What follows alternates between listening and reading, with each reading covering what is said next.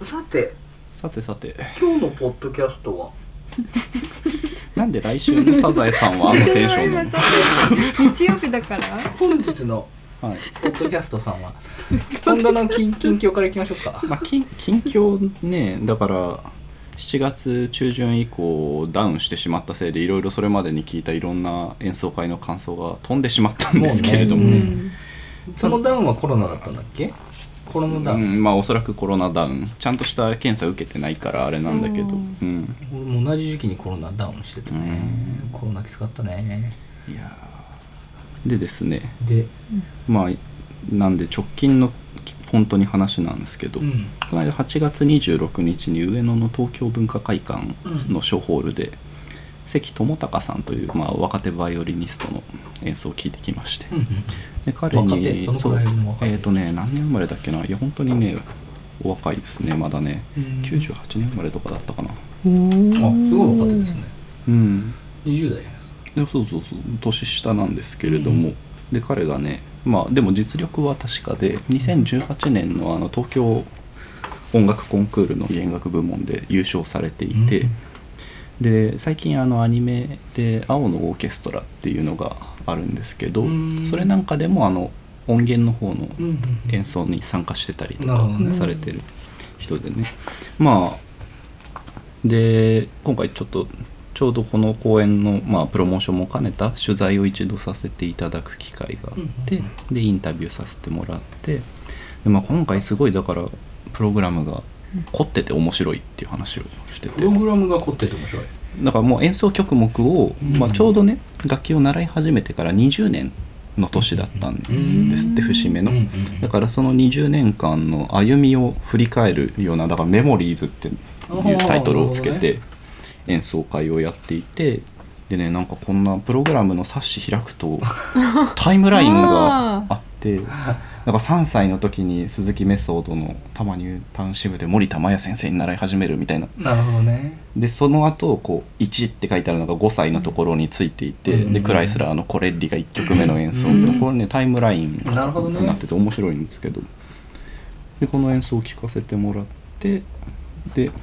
っぱ面白いバイオリニストだから今のうちに皆さん注目しといてもらったらいいんじゃないかなと彼も思うんですね。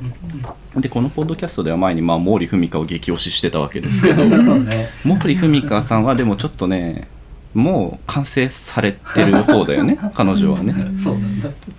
もうあれはもう一つの芸としてかなり確立されているから、うんまあ、もちろん今後もますます深まると思うけど、もうすでに超一流の部類なんでね、毛利文彼香さ女んもも若手ですよねあのだから我々と同学年の世代だからそうだよねまだ20代かそしたらそう20代もちろんもちろんうううすごいなだから94年5年生まれ世代なのでね彼女もね。どうしたらそんな天才になるねすごいよね。でこの関さんはまあだからいくつか下だってこともあるんだけどまだこれから伸びてくようん余地が大いにあるなって感じでうんでねなんかねこう、まあ、やっぱり客入りもねもうちょっと入ってくれたらよかったなって小ホールだからもっと入ってもよかったんだけどままああそこ小ホールというと結構席数あるあったんじゃないうのんでも北海道のね文化会うでしょんでもそれでもちょっとねせ客入りがやっぱり、まあ、これは私の力不足もあるのかもしれないプロモーション記事の 効果が薄かったのかもしれないけどなるほまあねもうちょっと入ってほしかったなと思って、うんうんうでなんでそう思ったかっていう一番が1曲目がね、5歳の時に弾いたうんクライスラーのコレッリの主題による演奏曲演奏されたんですけど彼は終わった後にね普通のコンサートだったらみんな拍手が自然とバーって起こるじゃんう、ん多分普段そんなクラシック生き慣れてない人が多くて拍手が自然発生的に起こんなかったのようんでなんかこう本人がペコってお辞儀して拍手パチパチパチってなって発表会の再現みたいになってしまっていて別に5歳の時の再現狙ったわけじゃないでしょ その後だからもう率先して拍手してこうここ拍手の入りですよっていう示したりしてたんですけど別にあの演奏自体が悪かったとかではなくうん普通にお客さんがもうそういうフォーマットに慣れてないっていう人が多くて。いいいことではあるんだけれども、まあねちょっとなんか寂しいなと思ったりして、うんでね彼の演奏はどこがいいかっていうとフレンチフランスものにね多分うんハマるタイプのうん演奏家でした、だからなんかクライスラーとかバルトークとか弾いてたんだけどその辺よりもベートーベンとかよりも例えばサン・サーンスの女装とロンド・カプリチオーソの女装の部分とかがねすごい良かったんですよ、うんこうなんていうの甘く動くみたいなあのなんだろうフランス音楽別にそんな専門でもないからうん詳しく表現するの難しいんだけど、なんかねそのサン・サンスとかってこうイメージとしてフレフランス音楽って結構こう感情的だったり、うん色彩豊かだったりってイメージがすごい強いと思うんだけれども、彼サン・サンスのその冒頭部分をねこう感情をできるだけ殺していてでもそれでもこう抑えてた感情が自然に溢れ出てきてしまうみたいなその微妙なグラデーションをすごい上手に表現されていてでそういうことができるとフランス音楽のその何原色で塗りたくる感じではない微妙なこう色彩の移ろいみたいなのが表現できるんじゃないかなうん繊細なコントロール向いてるんじゃないかなっていうのをそなこるでほどね感繊じた細かつ感情的なそうそうそうなるほどちゃんとグラデーション色彩をじわりって感じで出していけうるんだからあれか水彩画的などっちかといえうば、ん、だかウォーらターカラー的なそうだねだから必ずしもそれだけではなくて結構アグレッシブな弾き方とかもされてたんだけど、うんうんうんでも彼の本当の音の美質のところは弱音領域とかで演奏してる時に、うんそっとこう表現の色を移し移り変わらせる自然にこううん滑らかにつなぎ替えるっていうのが彼はうまいんじゃないかなっていうのを感じて、そのグラデーションの美しさに惹かれましたね。うーんでドビュッシーのカルテットなんかも弾いてたんだけど、うんそれもやっぱり三楽章本人も世界で一番好きって言ってる曲なんだけど、うんそれがねやっぱり温かくて柔らかい響きをこうベテランの3人と一緒にうまく作り上げていて、うんうん四重奏だからビビッドな感じの演奏よりも、うんそういう繊細な移ろいのところに彼の魅力うんはある気がすると。なるほどねそうだからショーソンがね詩曲って有名なのがあるんですけど、うんうん晩年の名作が、うんうんそれなんかもう指にはまるっつってるけどまさにまあフランスのそれも香るような感じがうまく出せていたんですね、そうでなんとだから秋からね留学するらしいんですよフランスにうんそうなんだそうなのでだからこのあとエコールノルマルだったかなそうねこの秋からエコールノルマル音楽院に留学されて、向こうでまたフランスに実際に行って現地のボキャブラリーをうんうん習得してこようということらしいので、なるほどね一層磨きがかかったら嬉しいなと思ってうん見守ろうっていう感じになってるんですうよ、ん留学っていうのもね面白そうですね、うんそこに住むっていうのさっきの石垣の話じゃないけどやうんっぱその、うんその地のカルチャーを学ぶっていうのと、うんその地で学ぶっていうのと、うん全然違うじゃないですかあの言葉にできない何かがあるみたいな絶対やっぱそこに住んでうんそこの人と接してそこのカルチャーにこう自分をねにじませながらうんその地の音楽を学ぶっていうのはまた違いが出るんじゃないかなと。まああと嫌でもフランス語に当然触れることになるでしょうから そうするとねうん多分また言語と音楽ってどうしても結びつくものだから、そういう独特のニュアンスとかイントネーションうん、うんそういったところの語彙がもっと増えていくんじゃないかなっていう気がしますね。と言語ってその音だけじゃなくて言語による考え方の違いってあると思って、うん言語ごとにカルチャーごとに、うんだから日本語と英語も全然こうやっぱ文法も違えば考え方がちょっと違うと思って、うんそこから生まれるやっぱり音楽の違いとかうん人の考え方の違いっていうのもでかいなそと、れはあるね確かにうん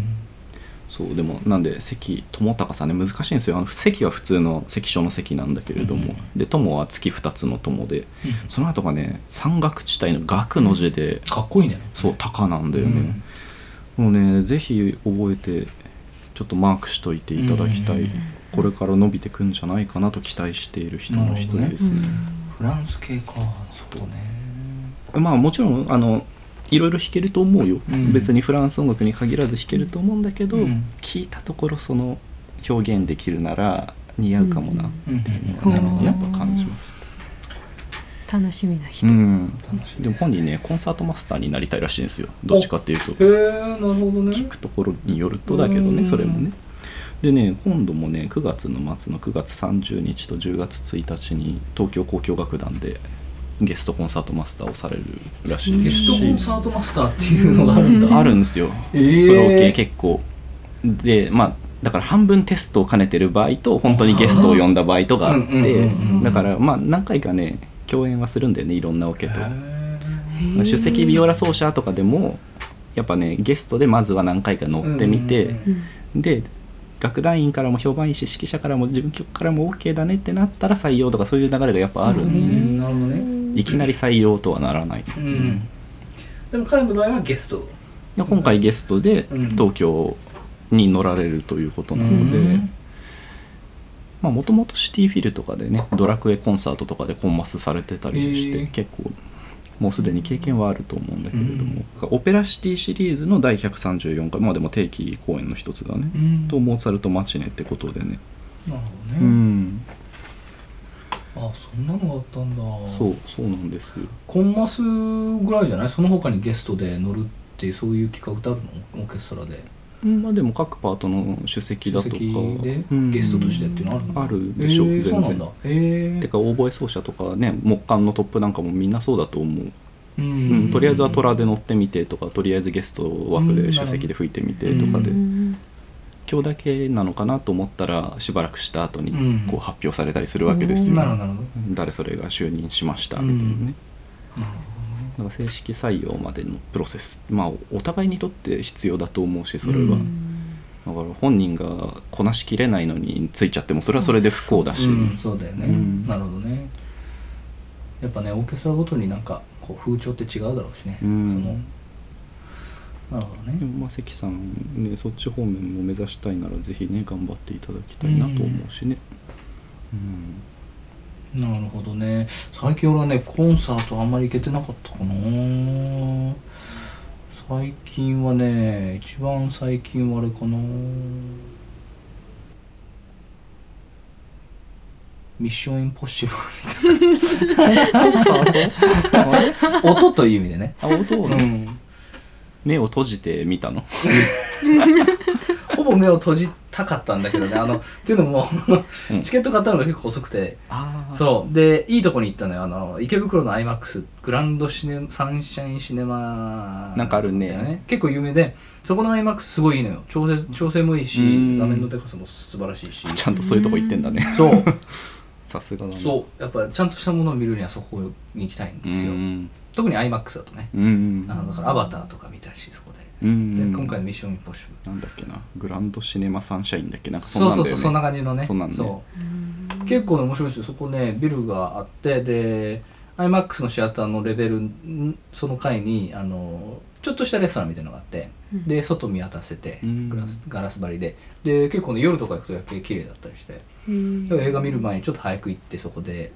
ピピザとワインを飲むとかねあ行ったことあるかもなそれあ本当でそあれのねあれ上屋根屋根っていうか天井はね全部スクリーンになってて途中にゲームコーナーとかあるような感じあらららららであのーえおエスカレーターで上がってそうっそうそうてそう左側に喫バーガ茶ーキン店グあがる1階にあってあそそううそうそうそうそうその真ん中なんか斜めみたいにあるエスカレーターがそうバーッと上がそっれてそれそてれそれああじゃあ行ったことあるわそこそこそこそこあーそこの IMAX がいいの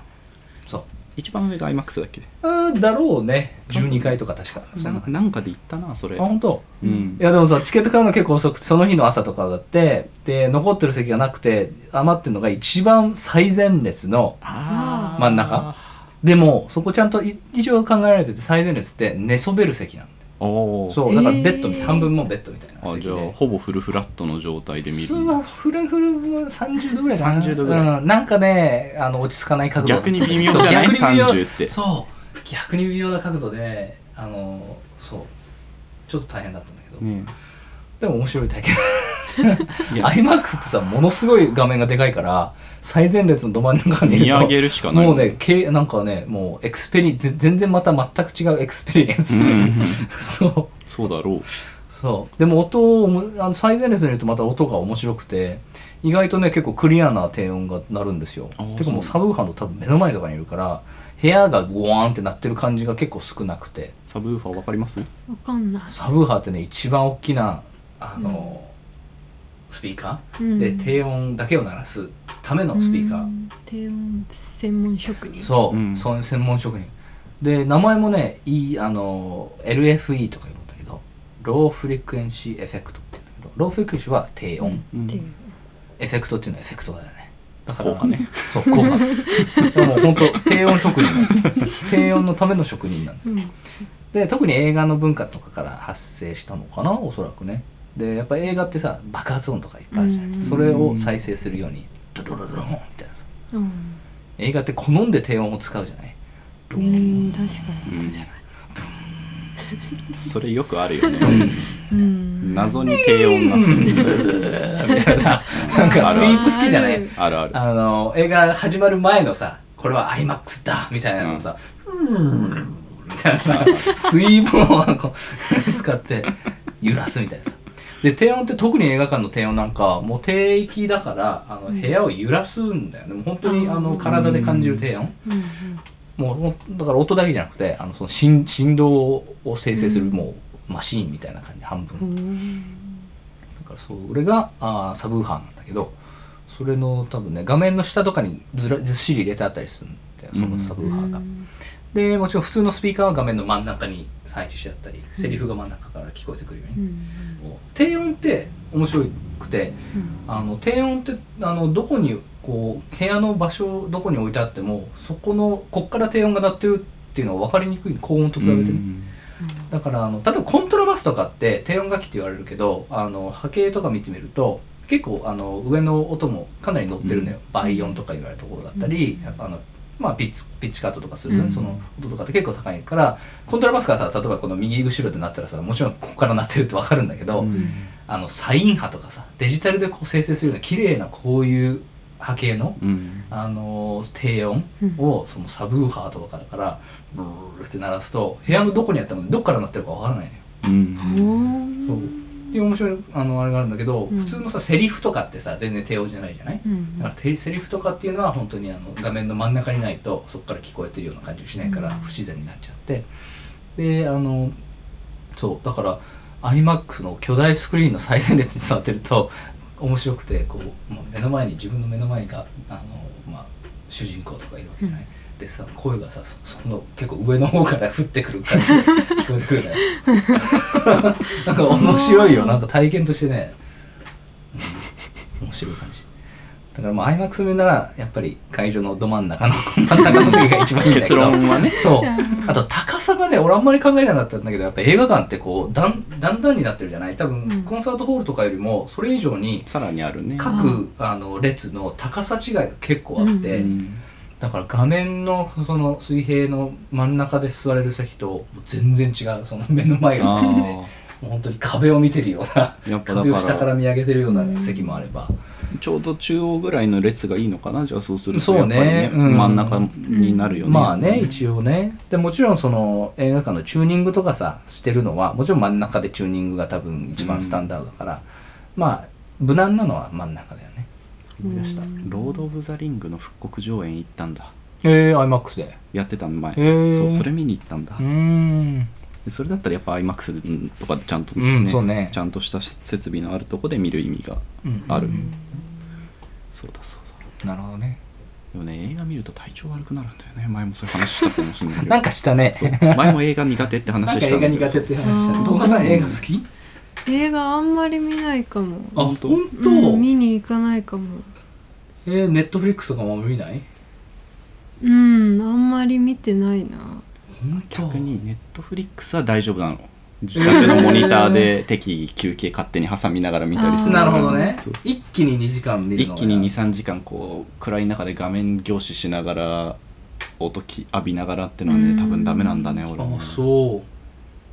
でも確かに疲れるかも、うん疲れるのあううんで多分体力が内省だと思うんだけ どあのね疲れるとねこう急に頭痛くなったなみたいな感じでこあーうダウンしてくるんだよねそう女はね早く寝て ねもっとね睡眠時間取らないといやでもね女の子はやばいっちすゃねんちゃんとね今日は4時起きですから本当、うるんいやそう日曜日なのに0時ぐらいに眠くなったから寝とけって思って寝たら4時ぐらいに起きてでもこれ寝直すとまた昼まで寝るよなと思ってそれでいいんですよ 起きること にそれでいいんですいよや起きることにしてねえー、そうかいや俺なんか昨日その妻の家族をを空港に朝すげえ早く送ってきたうんあ理由で自分が時差ボケみたいになっててあそうね合わせた からねあーそうそうそうそうか早朝便で帰られたのそう早朝便で帰った早朝便で来て早朝便で帰ったニューヨークまでニューヨークまで直行便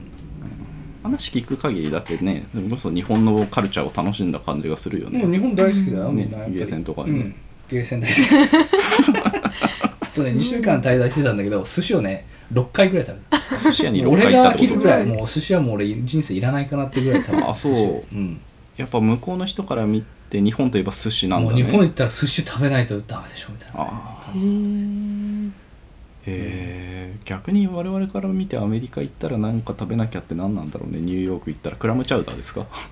ボストンかニューヨークボスうんそうねニューヨークはホットドッグとかじゃないホットドッグなのかあのあとあーナインあの99セントピッツァとかねああピザにねピザねベーグルとかうんああなんかあんまでもニューヨークってパッと浮かばんな、うん食じゃないよねねうん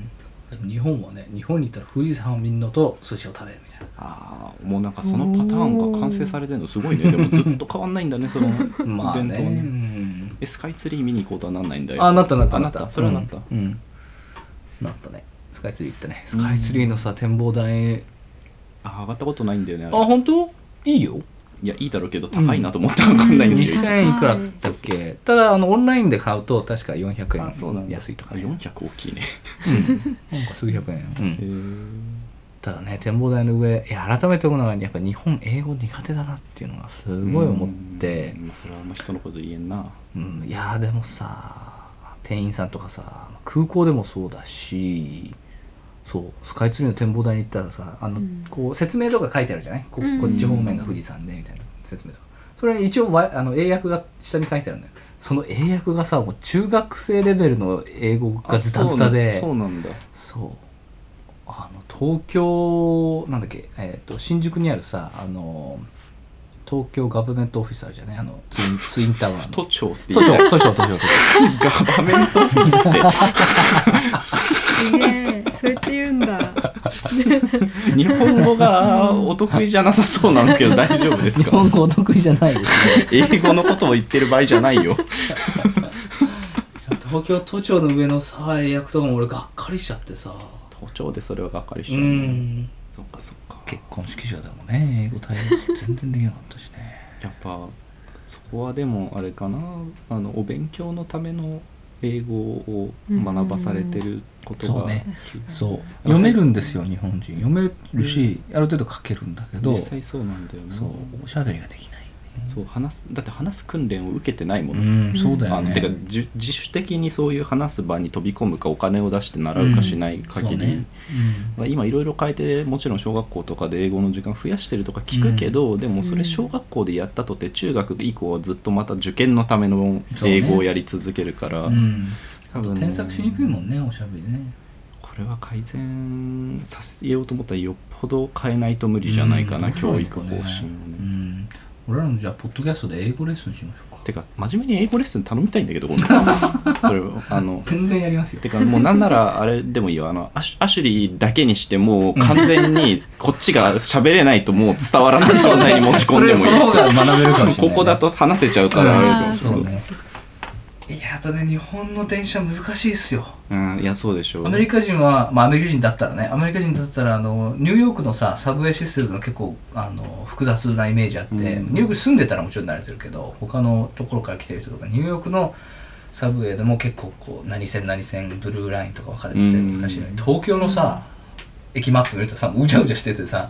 いやそうわかりにくいし鉄道大国だからねそうしかもさ駅の名前がさすごく、うんあのまそのお場所場所の名前じゃないうんニューヨークとかだとその4丁目とブロードウェイみたいなあーさそういう駅のブロードウェイ駅とかさ何があるかがねうんあそうだからそれに合わせた結果があの東京スカイツリー駅とかそういうことであーなるほどねあ実なるほ際どにねねあるよねそういううの、んいやだからそれが外国人で東京来たことなくてあの東京の地下鉄とかのマップを見て例えば目白に行きたいと思った時に、うん多分目白をまず探すまでに俺何何分かかるんだろうと思ってそうう確かにじゃうじゃうじゃうじゃーってした中でここ住んでるとさ目白こここの辺だよねってのうん分かってるじゃん、感覚でわかるけどね、うん探さなきゃいけないもんねそう難しいなと思っていやもっと難しくなってんのはだから総合乗り入れだよねあああこれだから、うんうん東急線の渋谷駅とか歩いてると、もうどっち行っていいのか分かんないって感じにみんななるんでね、うんあの同じ同じところに直通でいろんな行き先の列車が走ってて、どれに乗ったらいいの副都心から TJ ライナーみたいなねそうそうそうそう今すごいっすよそれが、いやーでも大変だったねじゃあいろいろねとりあえず大変でしたね自分にお疲れ様でしいたやお本当お疲れ様でおした疲れ様疲でれ様ですすおめでとうございましたありがおとうござめいまでとしたうございますはいまあなんか面白い展開だったねなんかエピソード最後転調しまくったねえ緊張したね序盤綺麗に割と第一楽章第二楽章みたいにいったけど、ねえ淡々とねすんごい本田もあの自分のノートを見ながら淡々といや淡そう々ことれ言ってたこよれねは喋ろうと思ってメモしてたやつがあったからよあかっれだたなんだミッションインポッシブルから崩れたのけど映画からなうにゃうにゃうにゃってなって